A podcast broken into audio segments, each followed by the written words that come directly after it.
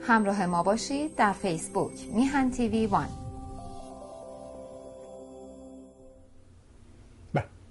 با درودی دوباره خدمت یکایک شما خوبان و نازنینان، سعید بهبهانی هستم در این روز پنجشنبه نوزدهم فروردین است و نهم ماه جون. خوشحال و خرسند که یک بار دیگه میتونن در خدمت همه شما خوبان و نازنینان باشن.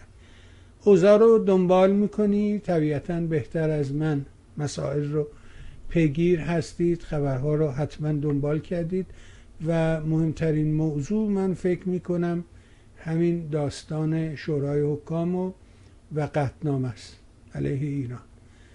به همین منظور همونطور که برز رسوندم میریم خدمت جناب آقای دکتر مهران مصطفوی، این نازنین عزیز ما که به راستی اشراف داره به مسائل، هم در این رشته تحصیلات آکادمیک داره، همین که در این زمینه ها کارهای زیادی انجام داده و شغل و کار زندگیش هم در همین زمینه است. به اضافه این که مسائل اتمی ایران رو از نزدیک دنبال میکنه. اجازه بده از طرف خودم شما خوبان و علاقمندان عرض ادب و احترام کنم، سلام کنم به جناب مصطفوی و سپاسگزار از همه همراهی و همدلی‌هاش با ما. آقا سلام به شما. منم خدمت شما سلام دارم، سلامتی و شادی برای شما، برای همه هموطنان عزیز هر جا که هستن آرزو میکنم و در خدمتتون هستم. در ضمن ما ماه خرداد هستیم نه فروردین، مثل اینکه من گفتم فروردین. چرا من همه این ماها رو اشتباه میگم؟ فکر کنم رسیدیم به نقطه آلزایمر. من همه این ماها رو هر روز اشتباه میگم، علی رغم اینکه با ساعت و دقیقه و تاریخ هر روز دارم کار میکنم، ولی نمیدونم این هم از بلایای روزگار است. به هر حال باید به صفحه اول شناسنامه گهگاهی هم رجوع کرد. ممنون از توجه. مرسی. خرداد ما بره جالبه. عرضم به حضورت که اتفاقا این ماه من نباید یادم بره، به خاطر اینکه چند تا تولد مهم از جمله تولد خودم همین پس فردا تو همین خرداد ماه هست، ولی حالا چرا یادم رفت و گفتم فروردین، شاید دلم نمیخواد اینجوری با سرعت گذر عمر بگذره. اما بریم سراغ مسئله اصلی و این ماجرای این شورای حکام کیه، چیه، فونکسیونش کدام است؟ خیلی ممنون میشم اول در این زمینه برامون توضیح بدید. چشمت من. شورای حکام سی و پنج کشور هستند. این سی و پنج کشور به اصطلاح پیگیری میکنن مسائلی رو که مدیر آژانس بین المللی اتمی دربارهشون گزارش تهیه میکنه و این سی و پنج کشور میتوانند درباره این گزارش ها نظر بدن. رأیگیری که میشه در این شورا معمولا خیلی وقت پیش با اتفاق آرا بود، یعنی همه با هم یک رأی میدادن. علت اون موقع چی بود؟ علت اون موقع بود که مثلا روسیه و چین و آمریکا و اروپا همگی کاملا مخالف کشورهای دیگه‌ای بودن که هسته‌ای بشه، ولی از یک مدتی به بعد بحث‌های سیاسی وارد این جریان شده و رأی رأی اکثریت هستش، پس حق وتویی در این شورا وجود نداره. خب این آقای گروسی اومده گزارش داده. درباره چه گزارش داده؟ مسئله مربوط به چیست و چه پیشینه‌ای داره؟ اینجا یک مسئله بسیار اساسی رو من میخوام خدمت بینندگان محترم باز کنم. اون این که در زمانی که جمهوری اسلامی آقای ظریف وزیر خارجش برجام رو پذیرفتند، یعنی مجبور شدن بپذیرند و آقای خامنه‌ای هم اون رو پذیرفت، سه اصل هست در برجام که به صورت تله برای ایران قرار داد. البته ایران هم در وضعیت درماندگی سختی بود، اونها رو قبول کرد. حالا اون سه, سه مسئله و سه اصل چی هست؟ یکی این که اولا برجام رو گفتن فقط شامل ایران، یعنی اگر فردا یک کشور دیگه همین کارا رو کرد همچین تعهداتی ازش گرفته نمیشه و این قانون فقط خاص ایران. این رو خصوصا خواستن که به اصطلاح از منافع اسرائیل و کشورهای دیگه‌ای که بمب اتم دارن محافظت کنن. پس این اولین کاری که با ایران کرد. دومین کاری که با ایران کردن بسیار اهمیتش از اولی هم بیشتره، مکانیسم ماشه هستش. مکانیسم ماشه یعنی چه؟ یعنی که اگر یک کشوری ناراضی باشه از اجرای برجام، بعد از دو ماه اگر قانع نشه تمامی تحریم ها برمیگرد. چنانچه امریکا یا آقای ترامپ از برجام بیرون رفت و ایران از نظر حقوقی هیچی دستش نبود، بلکه اگه خود ایران هم اعتراض میکرد دوباره این تحریم ها به طور اتوماتیک برمیگرد. خب این مسئله دوم.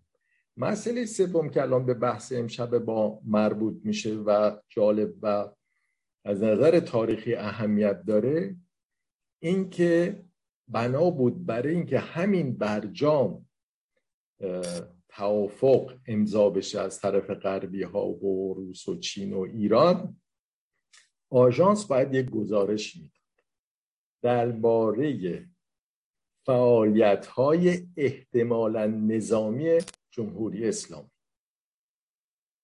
و تا زمانی که آژانس درباره این مسئله اعلامیه رو نداده بود غربی ها میگفتن ما این توافق امضا نمی‌کنیم. بالاخره آژانس یک اعلامیه در این باره داد. در اون اعلامیه گفت، دو چیز رو گفت، یکی این که بله ایران دنبال مسئله نظامی بوده در سالهای دهه هفتاد و هشتاد، اوایل دهه هشتاد. دوم این که ما نمیتوانیم کامل اطلاعات رو داشته باشیم. این اطلاعیه آژانس بود.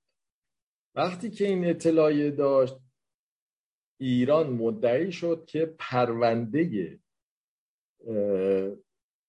فعالیت‌های احتمالاً نظامی دیگه پس بسته شد. آژانس مز... اصطلاح آقای آمانو بود اون موقع رئیس آژانس، صحبت کرد و گفتش که نه این پرونده همیشه بازه، برای که این اصلا ربطی به برجام نداره. خب اون موقع تمایل غربی ها اون توافق بود، پس چشم‌پوشی کردن دیگه، گفتن که خب آژانس هم یه همچین اعلامیه‌ای داده، ایران هم گفت این اطلاعاتی که آژانس داده درباره مسائل نظامی صحت نداره، خلافه، و برجام صورت گرفت.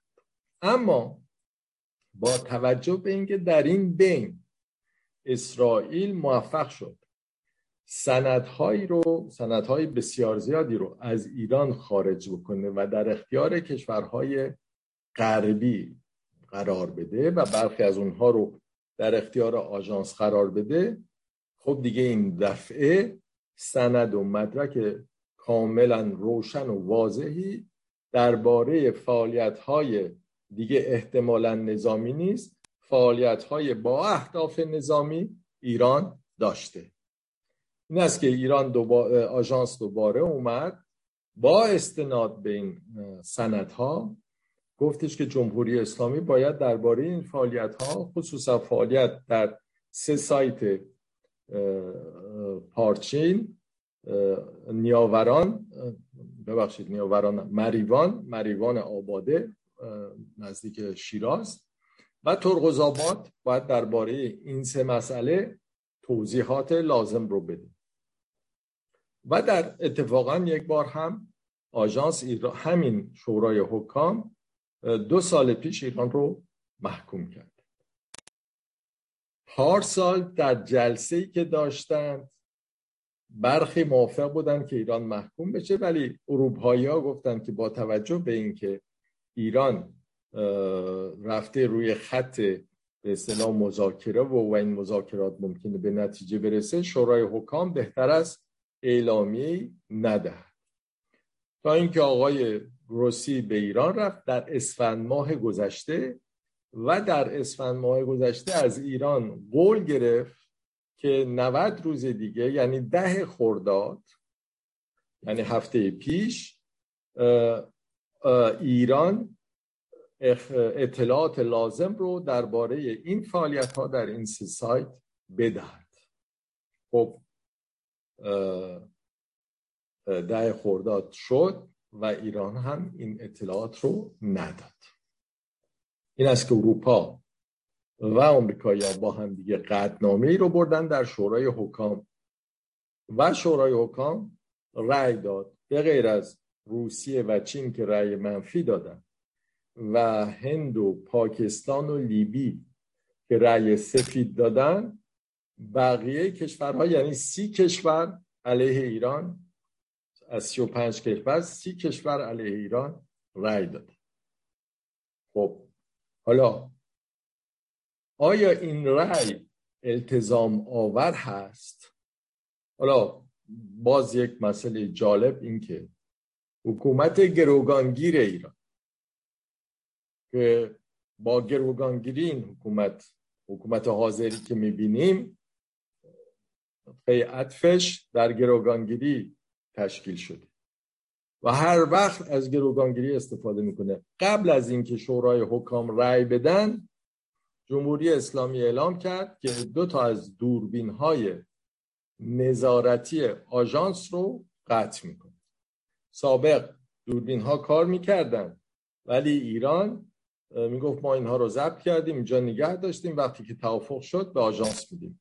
این بار گفتن ما اصلا این دوربین ها رو قطع میکنیم. فکر میکردن که با قطع دو دوربین و ترساندن غربی ها از اینکه ایران بره فعالیت هاشو باز هم بیشتر بکند، شورای حکام رأی نده، ولی شورای حکام هم رأی داد و فردای رأی شورای حکام یعنی امروز آقای گروسی اعلام کرد بیست و هفت دوربین نظارتی مختلف رو ایران چکار کرده؟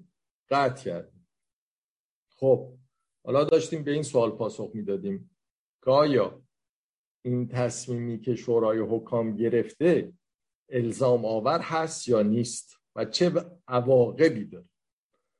خب تصمیم که الزام آور هست، یعنی وقتی که قطعنامه اعتراض میکنه به جمهوری اسلامی، جمهوری اسلامی باید اون اعتراض ها رو رفع بکنه، تعهداتش رو عمل بکنه. اما آیا شورای حکام میتواند وسیله‌ای در اختیار داره که اگر ایران نخواست از اون استفاده بکنه؟ بله. اینجا مسئله این پیش میاد که اهمیتی که این تصمیم شورای حکام داره راه رو برای دو کار باز میکنه. یکی این که تصمیم شورای حکام میتونه بره به شورای امنیت سازمان ملل و شورای امنیت سازمان ملل در اونجا تصمیم گیری میکنه. در مورد خاص ایران به خاطر برجام و به خاطر اینکه اروپایی‌ها هنوز عضو برجام هستن، یک راه حل دیگه هم هست و اون که خود اروپایی‌ها بگن به علت اینکه ایران رفتارش طوریست که رعایت نکرده هیچ کدوم از تعهداتی رو که داده، ما مکانیزم ماشه رو راه میندازیم و وقتی مکانیزم ماشه راه میفته حدود دو ماه بعد بعد از تشکیلات کمیسیون های مختلف و اگر اروپایی ها راضی نشن، خود به خود اون تحریم های سازمان ملل باز میگرده و نه چین و نه روسیه کاری نمیتوانند در این زمینه انجام بدن. این مکانیزم ماشه یکی از ابتکاراته. وقتی میگم ابتکارات در منافع خودشون میگم ابتکارات فرانسوی ها بود در برجام برای که برجام رو یک طوری بکنن که ایران از نظر حقوقی هیچی در دست نداشته باشه. خب جمهوری اسلامی اولا اون موقع میتونست تسلیم مردم بشه، ولی خب هیچ وقت نخواسته تسلیم مردم بشه، ترجیح داده که تسلیم خواسته های قدرت ها بشه و الان هم شده. حالا پس چه احتمالاتی در مقابل برجام از این زمان به بعد به وجود میاد؟ یکی این که برجام احیا بشه. احیا شدن برجام احتمالش بسیار کمه و هر روزی که بگذرد این احتمال به صفر نزدیکتر میشه، خصوصا که در آمریکا انتخابات میان دوره‌ای مجلس هم در ماه نوامبر هست و آقای بایدن نمیخواد در وضعیتی قرار بگیره که جمهوری خواها بتونن ازش استفاده بکنن و بگن که آقای بایدن در مقابل ایران عقب نشینی کرد. خب احتمال هست که برجام احیا بشه، ولی احتمال بسیار پایین است. مورد دوم پیشنهادی است که اسرائیلی ها میدن. اسرائیلی ها پیشنهاد میکنن که تحریم های اقتصادی از ایران برداشته بشه، حتی تحریم های اقتصادی خارج از برجام. به جاش تحریم های سیاسی و محدودیت های هسته‌ای حتی بیشتر از برجام باشه. این پیشنهاد اسرائیلی هاست که به نظر نمیاد عملی باشه و به نظر نمیاد نه اروپایی ها برن دنبالش نه امریکایی ها حتی برن دنبالش، ولی اسرائیل این رو به عنوان اینکه طرفدار مذاکره هست و یک راه حلی رو برای مذاکرات پیش بینی پیشنهاد میده، این رو مطرح. احتمال سوم این هستش که کاری فعلا انجام نشه، اما جمهوری اسلامی خودش اون غنیسازی شصت درصدی رو از بین ببره یا بسیار کم کنه و آمریکا هم جلوی صادرات نفت ایران رو نگیره. میدونیم که الان با توجه به جنگ روسیه علیه اوکراین و نیاز اروپا به نفت الان و قیمت‌های بسیار بالای نفت، آمریکا نمیخواد که سطح تولید عرضه نفت در جهان خیلی بالا خیلی کم بشه که باعث بشه قیمت‌ها خیلی بالا بشه و این این هم امکان داره، یعنی در حالت ایستا قرار بگیره، ایستایی که خود دو طرف عملاً کوتاه بیان بدون اینکه قراردادی رو ببندن تا اینکه زمان بگذره و ببینن که در طول زمان چه حوادثی پیش میاد که طبق اون عمل کنن. حداقل انتخابات میان دوره‌ای آمریکا بگذره تا بعدش ببینن که چیکار میکنن. این هم یک احتمال است. احتمال چهارم این هستش که جمهوری اسلامی خط ربط بیشتر کردن غنیسازی رو بگیره، بالا بردن غنیسازی رو، این سیاست رو روش کنه و در این صورت احتمال حمله نظامی به سایت‌های هسته‌ای ایران بسیار بالا. البته من قبلا هم این رو گفتم، چیز جدیدی نیست که میگم، تحلیل و نظرم این استش که آقای خامنه‌ای به هیچ وجه دلنگرانی از این که اینها بیان و تأسیسات هسته‌ای رو بزنن، البته در یک شرایط خاص، نداره. هیچ مسئلهش نیست اینکه حالا یک عده انسان هم اونجا بمیرند و چندین میلیارد سرمایه گذاری هم که اونجا شده از بین بره. برای آقای خامنه‌ای اگر فکر کنه که بتونه از این بحران استفاده بکنه، هم سرکوب داخل رو تشدید کنه، همین که چهره مظلومانه در دنیا بگیره که اسرائیلی که خودش دویست بمب اتمی داده اومده من رو بمباران کرده، منی که به دنبال بمب نیستم، خب این رو ازش میتونه استفاده بکنه.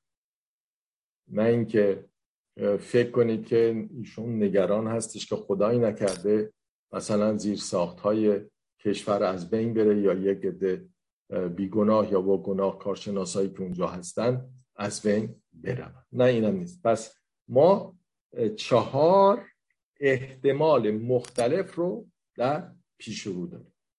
احتمال اون معامله‌ای که اسرائیل میگه کم، احتمال این که به اصطلاح اسرائیل حمله بکنه هم فعلا کمه، فعلا الان که حرف میزنیم با هم صحبت میکنیم، و اون دو احتمال دیگه که دو فاکتور یک طوری با هم عمل بکنن که به اصطلاح از بحران به طور متوقت موقت از شدت بحران کاسته بشه، این احتمال وجود داره. تمامی این احتمال ها یعنی فرق نمیکنه، برای ما مردم ایران باخت و هزینه است، باخت و هزینه است.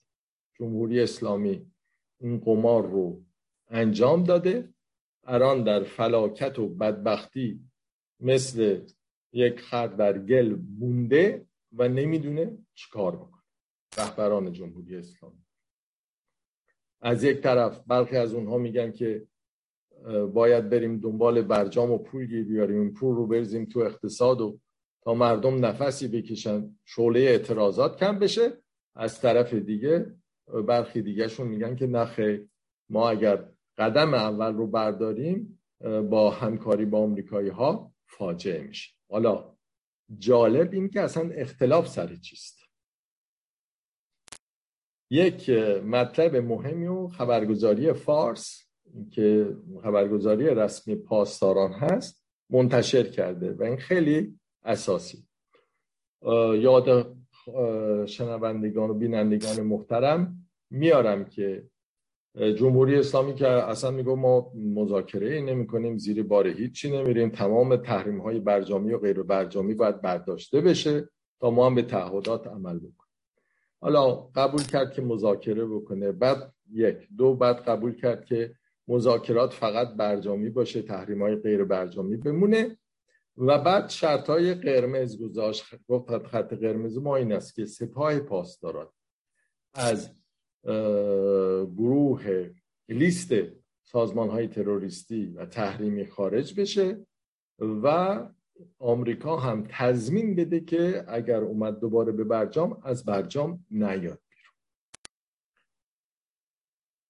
وزیر امور خارجه ایران آقای عبداللهیان دو بار در مصاحبه گفت، آخریش در داووس بود که گفتش که برای ما منافع مردم مهمه نه سپاه. یعنی چی؟ عملا قبول کردن سپاه پاسداران هم حتی اگر در لیست سازمان‌های تروریستی باقی بمونه، اینها حاضرن توافق رو انجام بدن. و سایت فارس پاسداران این رو هم امروز یادداشت کرد. اما آقای بایدن گفتن که باید تضمین بده که آمریکا بیرون نمیره از به اصطلاح توافق، ولی قبول کردن. بایدن گفته ما همچین قولی نمیتونیم بدیم که اینجا دموکراسی است و نفر بعدی ممکنه بیاد تمام این مسائل رو عوض بکنه.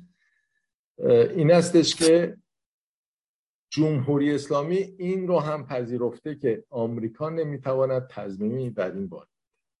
ولی جالبی جریان این که جمهوری اسلامی میگه حداقل خود آقای بایدن که میتونه تضمین بده تا زمانی که رئیس جمهور هست آمریکا از برجام بیرون نرود، بایدن هم این تضمین رو هنوز نداده. یعنی اینکه حتی در دوره خودش دوباره از برجام بیرون نیاد چنین تضمین رو نداده. پس میبینید یک رژیم درمانده هر روز هم که میگذره درمانده تر میشه، جامعه فقیرتر، وضعیت مردم الان دیگه مسئله گرسنگی داره میشه در بعضی از نقاط، مسئله بالا رفتن قیمت‌ها به صورت سعودی بسیار بسیار سنگین، فشاری که به جامعه وارد میکنه. خب حالا آقای خامنه‌ای میاد میگه چی؟ میاد میگه که جمهوری اسلامی هیچ زمانی به این اندازه امروز محبوب مردم نبوده و مردم از روحانیت و از نظام و از اسلام دفاع نمی‌کنه. خب شما توجه بکنید میزان وقاحت رو در این حرفها، حتی آخوندهای خودشون هم اعتراف کردن. من از روحانیت مخالف نمیگم، اونهایی که در همین نظام هستن که مردم دیگه تره برای ما خورد نمی کنن، قبول ندارن و وضعیت غیر قابل برگشت داره میشه. ولی آقای خامنه‌ای میاد این صحبت رو میکنه، کشور رو این همه هزینه به کشور هم وارد کرد. من تجربه شخصی خودم میگم، در همین یک هفته‌ای که در فرانسه من کار میکنم، شغلم مدیریت به اصطلاح لابراتورهای تحقیقاتی در فرانسه است و میرم سر میزنم.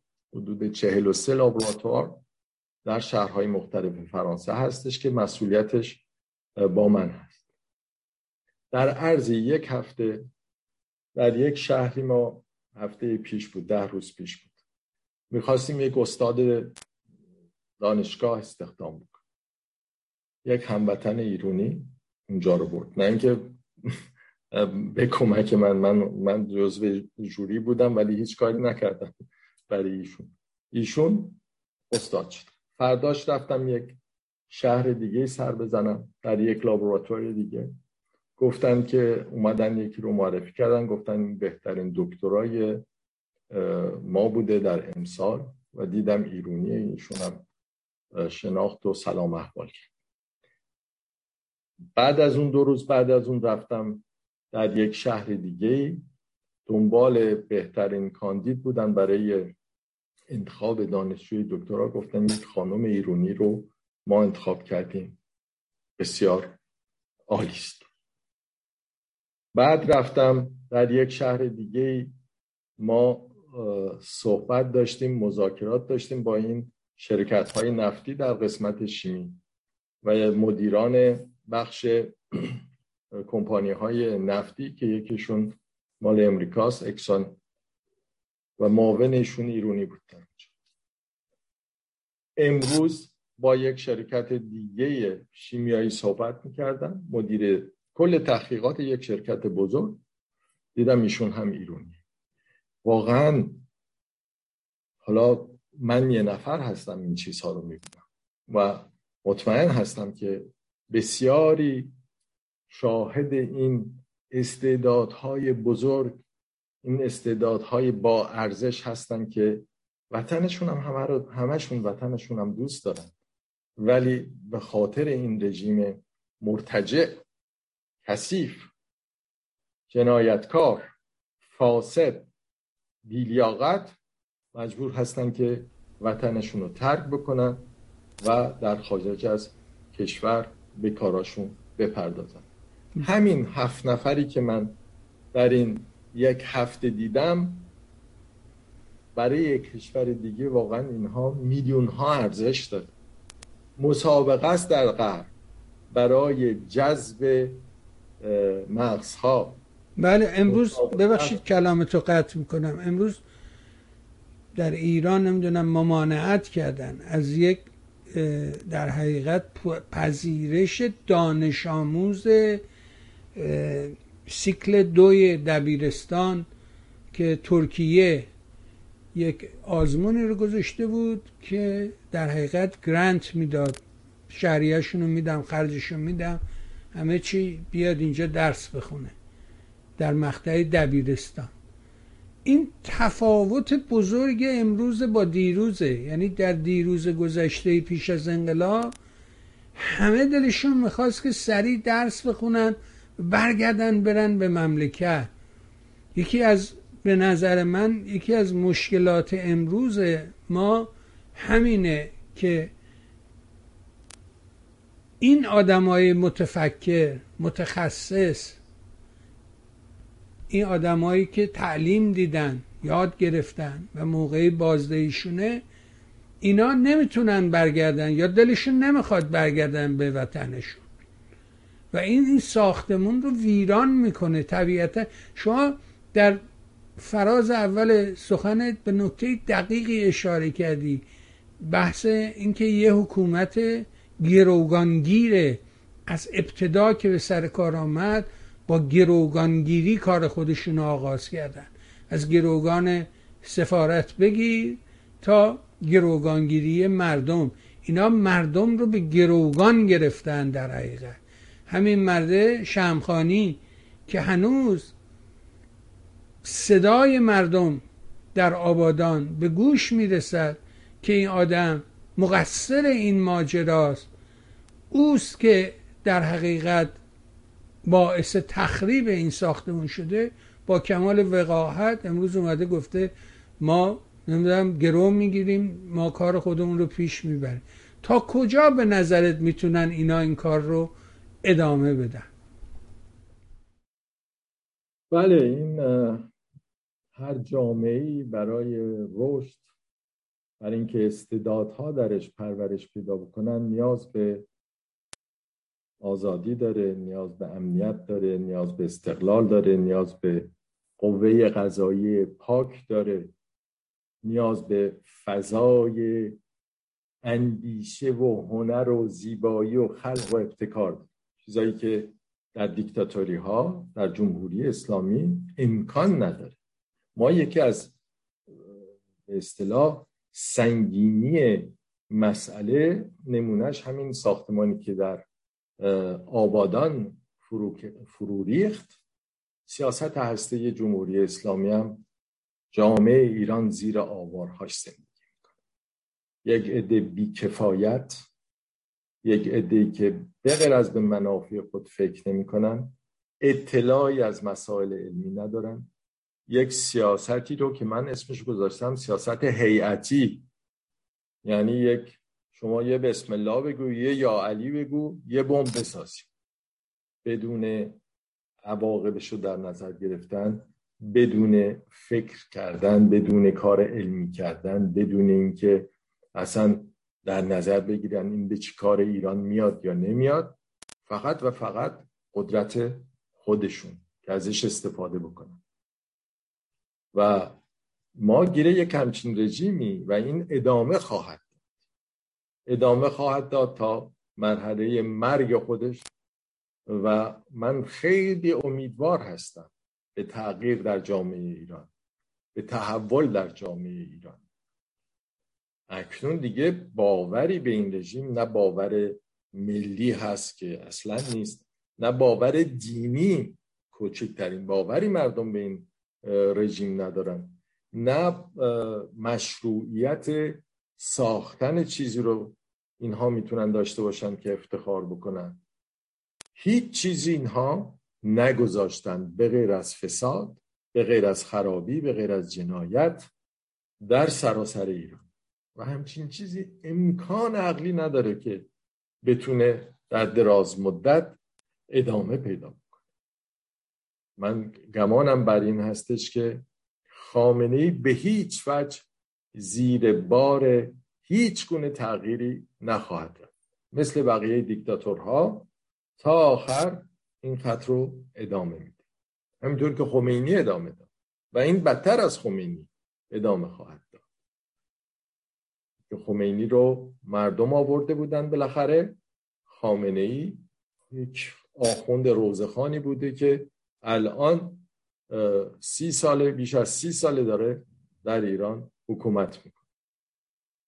این رو فقط یک حرکت مردم هستش که میتونه به زیر بکشه. درسته، در این وقتی این مرد شمخانی میگه ما عمل متقابل انجام بدیم، مقصودش چیه؟ یعنی این عمل متقابل چی میتونه باشه؟ ببینید اینها مثلا امروز یا دیروز بود پهپاد فرستادن در کردستان عراق و در اونجا حمله کردن به نیروهای آمریکایی.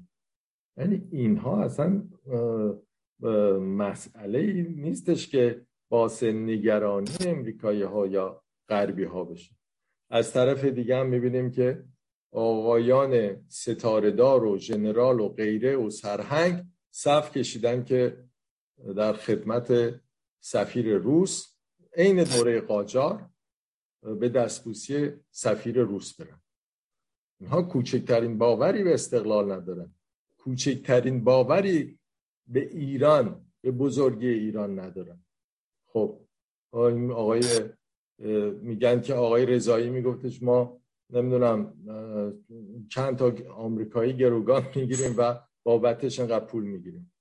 آقای, آقای رضایی شما، من ابله هم در شما زیاده بالا.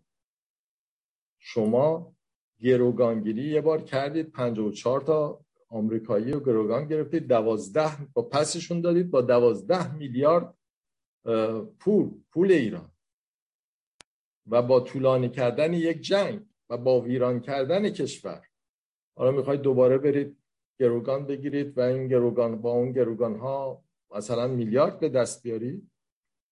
به هر حال اون چیزی که اساسی است حرکت ملت ایران، این مردم ایران هستن که باید حرکت بکنن. هر چقدر دیرتر مسئله سخت‌تر میشه. هر زمان که بگذره وطن ما انرژیش رو، مغزهاش رو، منابعش رو، طبیعتش رو از دست میده و کار بسیار مشکلتر خواهد شد. ممنونم ازت. بذاریم بپرسم از شما، برگردم به همین موضوع. شما اشاره کردید به ماشه و این ماجرا. اگر که این شورای حکام قطعنامه داده، مرحله بعدش یه قدری توضیح بیشتر دلم میخواد از زبان شما بشنوم. چه اتفاقی در پیش خواهد بود؟ این مکانیزم ماشه کدام است؟ مکانیزم ماشه رو فقط الان اروپایی ها میتونن، برای که امریکا جزء برجام نیست، ولی اروپایی ها هستن. البته اروپایی ها یک بار تهدید کرده بودن که این مکانیزم رو راه بندازن. این مکانیزم چیه؟ کافی است یک از کشورهای اروپایی اعلام کنه که ایران تعهدات برجامیش رو انجام نمیده. در درون برجام کمیسیون تشکیل میشه. این کمیسیون ها صحبت میکنن، بحث میکنن با هم در عرض دو ماه. و کافی است، هیچ سند و مدرک و هیچ هم نمیخواد. کافی است آخرش باز فرانسه یا یک کشور اروپایی بگه که ما راضی نشدیم و ایران به تعهداتش عمل نکرده. و طبق قطعنامه شورای امنیت که برجام رو تصویب کرد و تبدیل شد به قطعنامه، اصلا نیازی به قطعنامه جدید هم نیست. اون تحریم ها به طور اتوماتیک باز می‌گرده، برای که گنجانده شده این مکانیزم در داخل برجام و در داخل قطعنامه شورای امنیت سازمان ملل. این هستش که هیچ کاری ایران نمیتونه بکنه. البته این یک تصمیم سیاسی است که اروپا باید بگیره. آیا این تصمیم رو میگیرن؟ چه زمانی میگیرن یا نمیگیرن؟ اون بستگی به مسائل دیگه داره.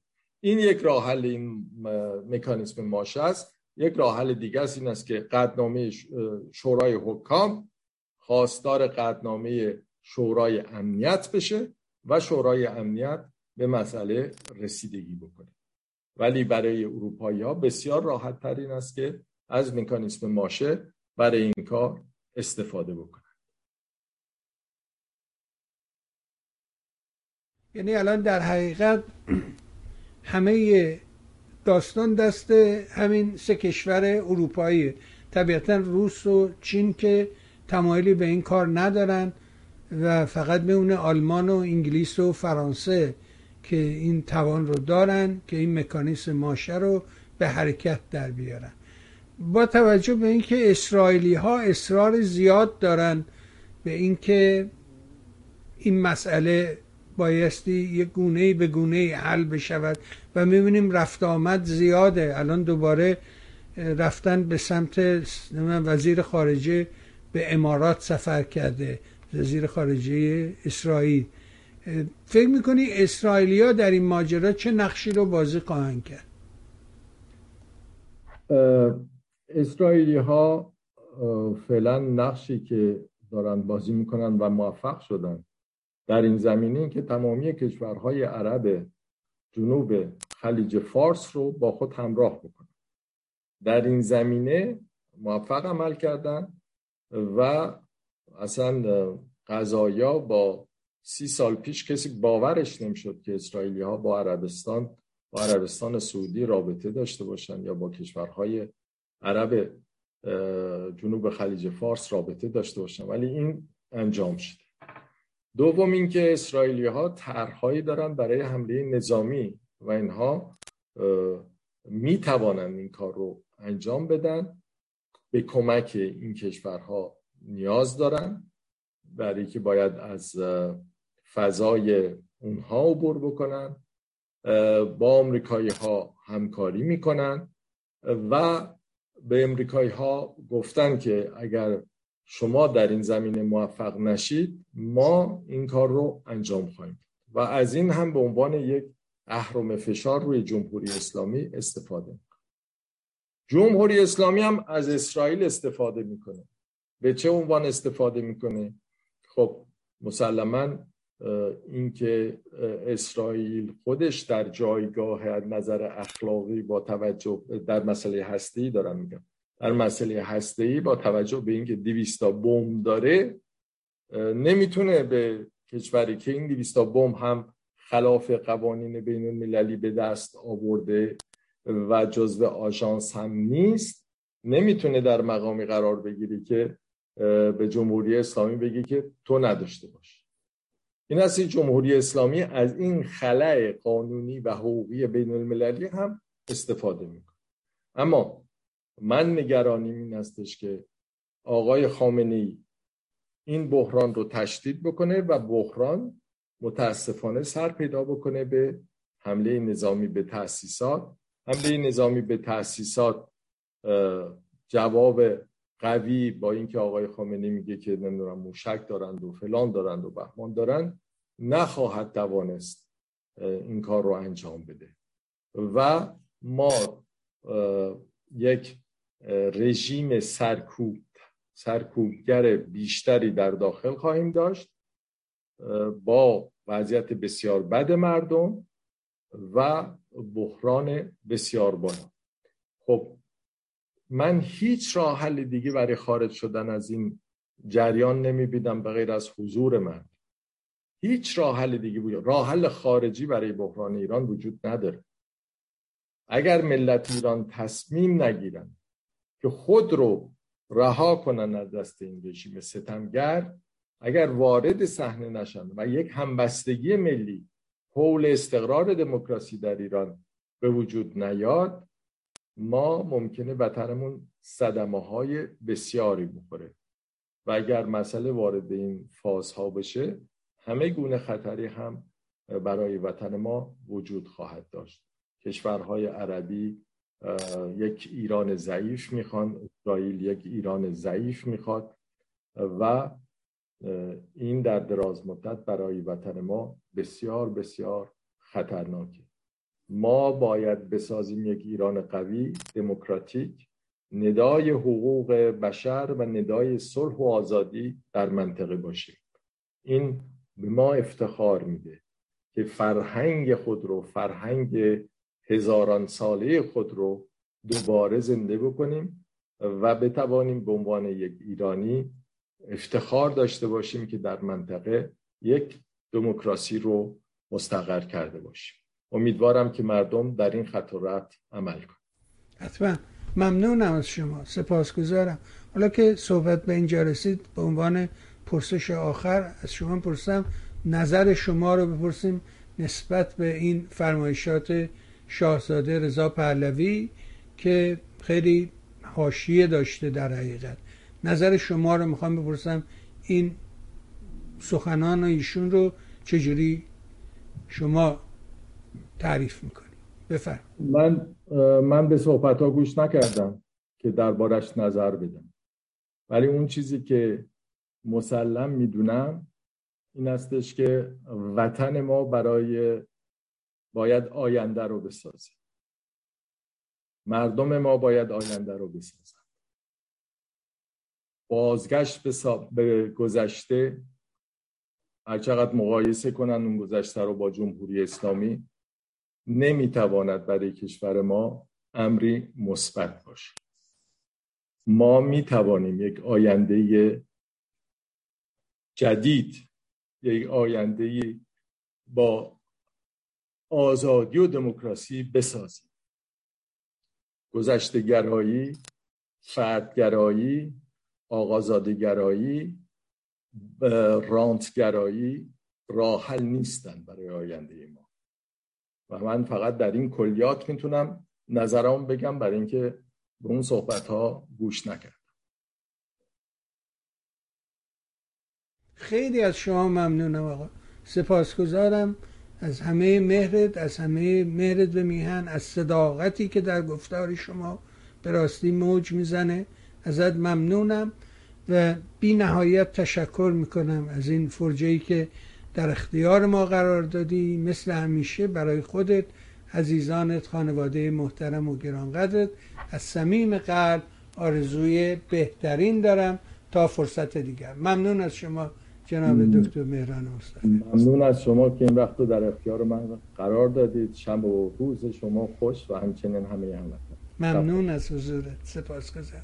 بها دوستان، شنیدیم فرمایشات جناب آقای دکتر مهران مصطفوی رو. امیدوارم این گفتگوها کمکی به ما کرده باشه. اگر این برنامه چون سایر برنامه مورد توجه شما هست، مهر کنید سایت میهن رو به دوستانت معرفی کن. از حمایت مالی ما رو محروم نکنید. لینک ها رو لایک کنید، شیر کنید، سابسکرایب رو فراموش نکنید. ممنون از همه شما.